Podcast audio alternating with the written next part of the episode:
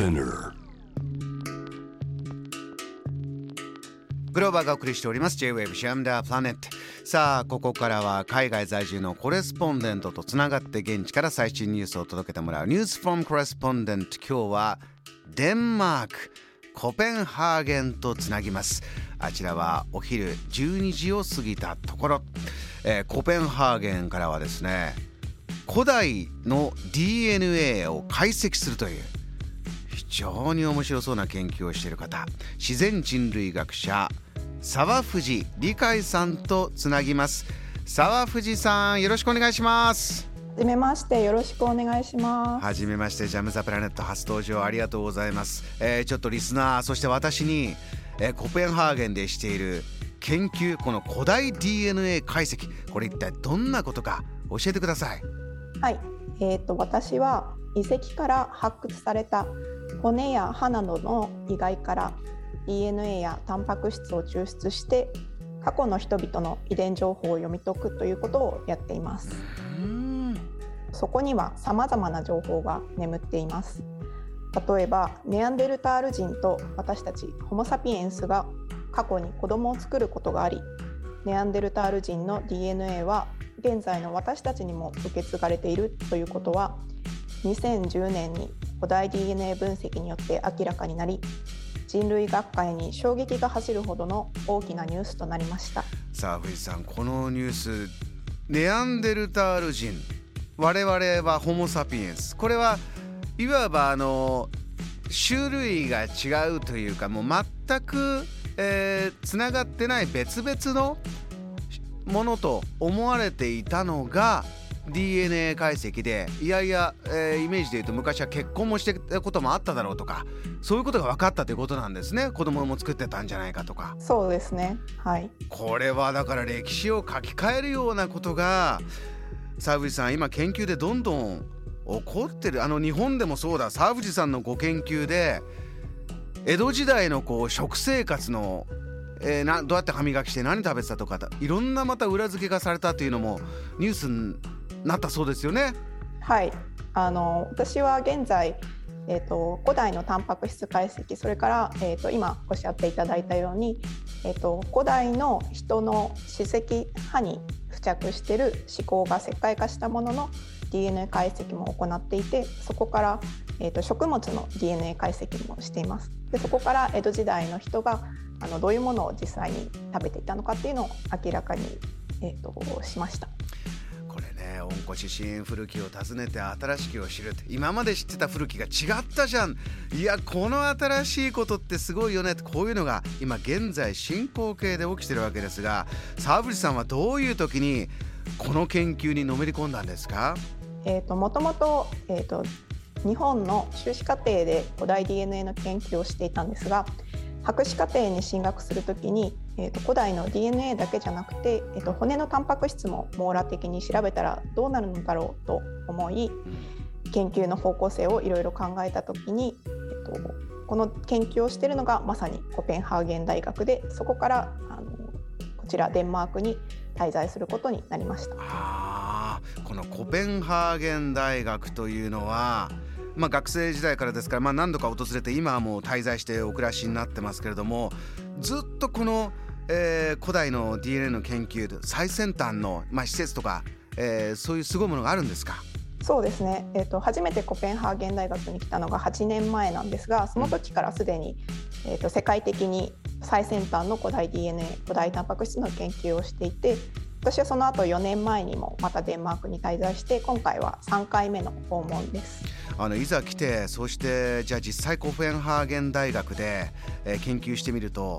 どんな大学なんですか？何か何がすごいんですか？コペンハーゲン大学は世界的にもあのトップレベルの古代 DNA の研究機関なんですが古代 DNA だけではなくて古代タンパク質それから地質学生態学進化学など関連する分野の研究室が集まって緩やかにつながっています。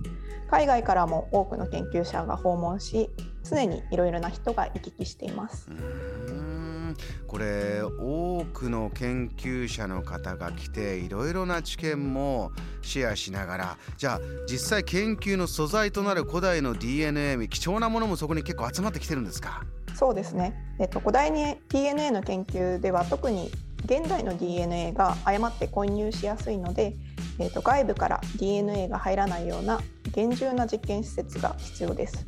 コペンハーゲン大学にはこの設備が整っており私たちも全身防護服を着て日々実験を行っています。そうなんだ。さあ藤さんこれ調べてみると予測と違う思ってたのと違うということはまあまああることなんですか？そうですねよくありますね。なので実際にやはり形だけじゃなくて DNA 分析もしてどの種かを調べるっていうことが現在大事になってきています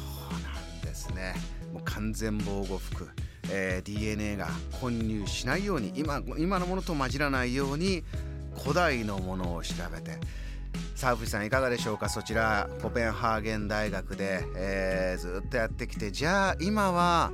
どんなものを目標にどんな仮説を立ててどんな研究に今え没頭してらっしゃるんですか？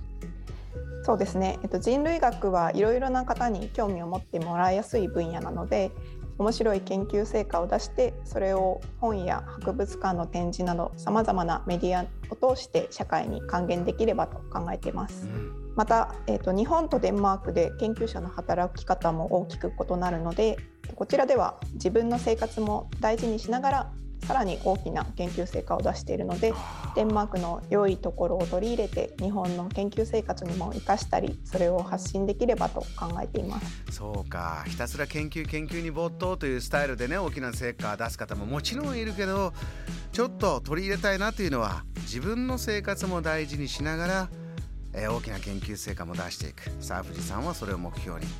そうか。ちょっとあんまりあの言える範囲でいいんですけどさあ藤さんが今、はいちょっとこれ面白い成果出るんじゃないかな。これいろんな人に興味もらって持ってもらえるんじゃないかなっていうのはどんな分野のどんなテーマなんですか？そうですね。今古代 DNA の分野としては、えーと、一通りその特にヨーロッパの地域ではあのどのように人が移動してきたかっていうのはだいぶ分かってきてるので、えーと、今はアジアが結構面白い地域になり始めていると思います。あでえーと、グレートジャーニー人類がどう旅してどうしたかというあれですか？そうですね。あとは結構その一通りヨーロッパの方ではかなり大きな成果がもう出たので今度は人間の中の親族関係だったり親戚関係あの社会構造っていうところにテーマが当たり始めています。あのー、本当か嘘かってまだいろいろ議論はあるんですけどこうなんかキットでね DNA を調べて、えー、自分のルーツを見てみるなんていうのはアメリカで大変流行った時に調べてみたらね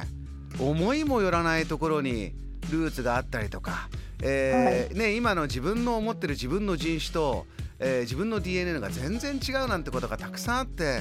こういうことを調べていくとなんか良くないような人種対立とか、えー、ね、そういった偏見とかもどんどんなくなるんじゃないのなんていうのがニュースになったこともありましたね。はいやはり倫理問題は結構難しい問題であの古代 DNA でもよく問題にはなってるんですが、えっと、コペンハーゲン大はそれもかなり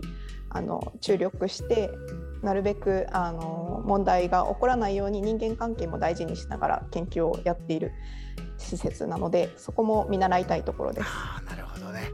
本当にインパクトの大きい研究ですから、えー、人が今どう暮らして何を考えてるかここも注意してみながら研究を進めているということであります。わかりました。さあ藤さん、えー、またデンマークコペンハーゲンから最新のお話聞かせていただきたいと思います。今日はありがとうございました。ありがとうございました。JAM The Planet